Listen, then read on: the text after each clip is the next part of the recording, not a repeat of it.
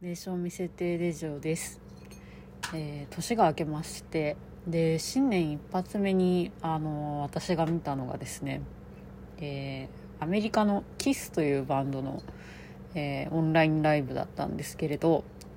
えーまあそれがですねなんか10億円の予算で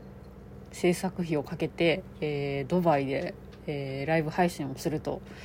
いうことでで、まあ、キスも昔からなんか結構聞いたりとかしていた時があったので、まあ、気になって見てみたんですけれど、まあ、今回はですね、まあ、そのライブの話というよりもなんでキスを聞いてたかとか、まあ、なんかそもそも洋楽がすごく好きでなんでその洋楽が好きになったのかっていう話を少ししたいなと思っています。で、まあ、なんか結構いろいろその要因があるので、まあ、なんかちょっと少しずつ話をしていきたいなと思うんですけれど大きく分けて3つ心当たりはあるんですよね。でもう一番最初の第一段階でこれはなんか私以外の人も結構通ってる人多いと思うんですけれど、えー昔 E テレで放送されていた「ハッチポッチステーション」っていうあの番組があるんですねもうそこがもう全ての元凶と言ってもいいかもしれないぐらい、えーまあ、影響力があります。で、え2つ目がですね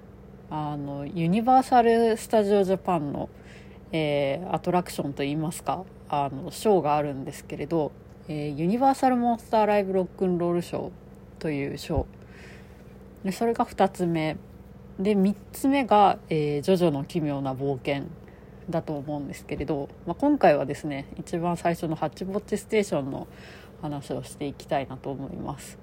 で、えーハッチポッチステーションはですね、まあ、グッチさんがメイン MC みたいな感じで、えー出てくるあの半分人形劇みたいな感じのあの子供向け番組なんですけれどそこのですね歌のコーナーがすごい強いんですよ。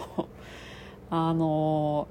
多分その子供と大人が一緒に見てすごく楽しめる内容っていうことで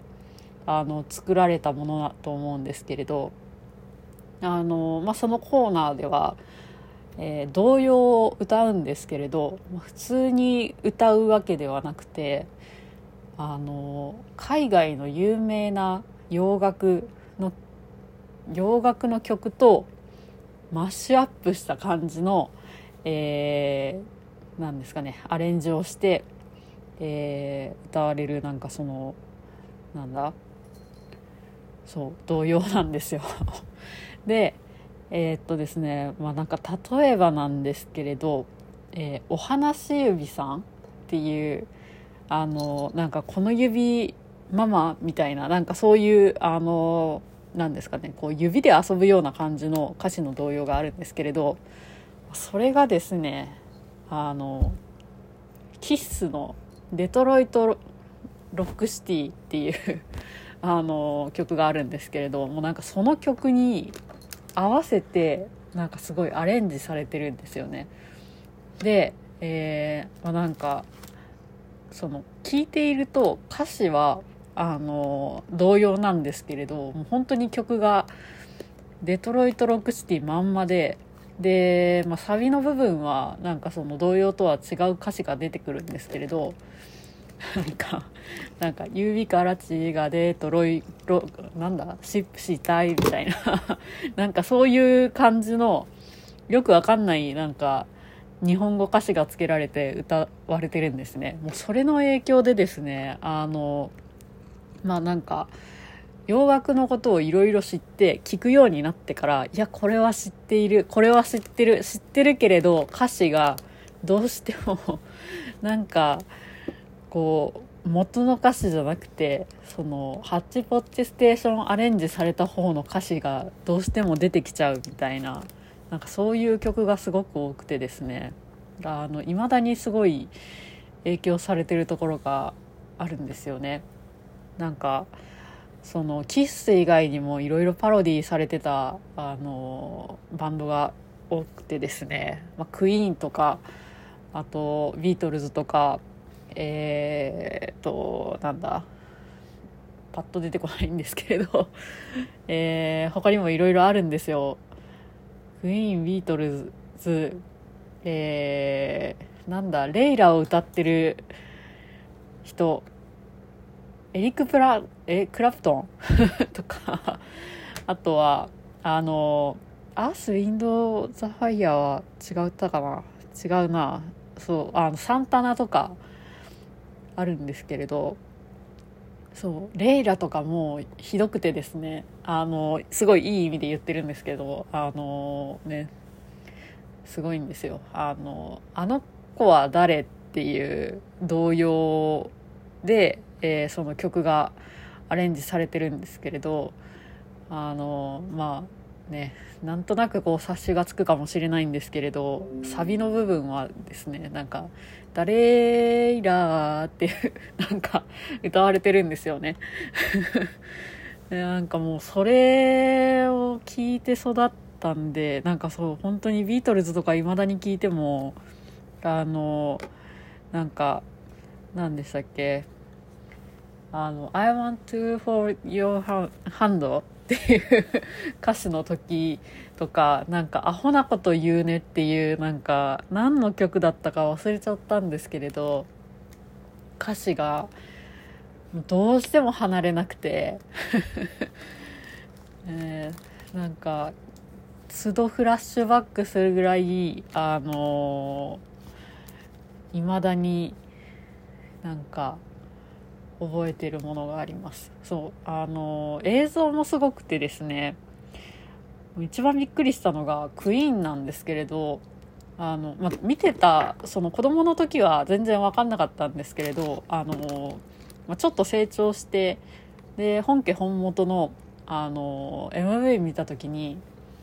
あのキラークイーンの曲でえー、まあなんかそのアレンジがされてたんですけれどそのキラークイーンのあの MV まんまハッチポッチステーションでその再現されてるんですよ。人形があのクイーンっぽい衣装を着たりとかして歌わされてるみたいな。カメラとかなんかエフェクトとかもすごい真似されててででもなんか本当にクオリティが高いんで見ててなんか面白いんですよね。でキスとかももう分かりやすいようななんかあのメイクもあの、まあ、グッチさんはもちろんなんですけれどあのパペットがちゃんとそのキスのメイクをして出てくるっていう。でそのグッチさんも足元とかよく見てみるとあのジン・シモンズが履いてるなんかゴジラみたいな恐竜みたいなすごいごつい靴をなんか真似したやつを履いてたりとかするんですよね。なんかそういうのを見て育ったんでですね。いやなんかね洋楽にはすごい親しみが あるんですよね。であとはですねそうですねなんかあの何だったかな。そうハッチポッチステーション小さい時に見てた時はなんか正直あの歌詞は知ってる童謡なのになんかよくわからんアレンジがされてるなと思ってたんですけれどその洋楽をちゃんと聴いてみるようになってもう一回見てみたらもうめちゃめちゃ面白いんですよね。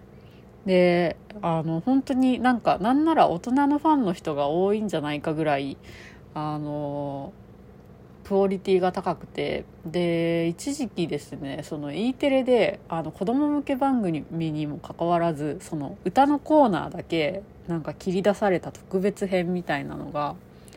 あの深夜に再放送されてたりとかしてあの大人の視聴者もすごい多かったんじゃないかなって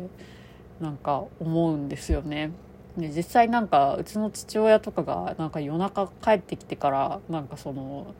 E テレ見てたりとかしてて、えー、なんかすごいびっくりしたんですけれどなんで親がこれを見てるんだって思ってたんですけれど今ならちょっとわかるみたいな。なんかそんな感じでですねそのまあ洋楽に手を出し始めると言いますかなんか興味を持つきっかけとなったなんか第一ステップはハッチポッチステーションだなと思ってなんか今でもたまにまああんまり良くないんですけれど YouTube に映像があったりとかするのでこそっと見てみたりとかしてるんですけれどいや本当になんかクオリティが高くてなんだろうなもうこれだけの映像のなんか円盤とか、まあ、あると思うんですけれどちょっと欲しいかもなって今喋りながら思ったりしています、まあ、そんな感じでですね今日はこの辺であの終わりたいと思います。またちょっとなんかそのユニモンの話とか、えー、まあ、ジョジョの話とかもしたいなと思います、えー、聞いてくださってありがとうございました。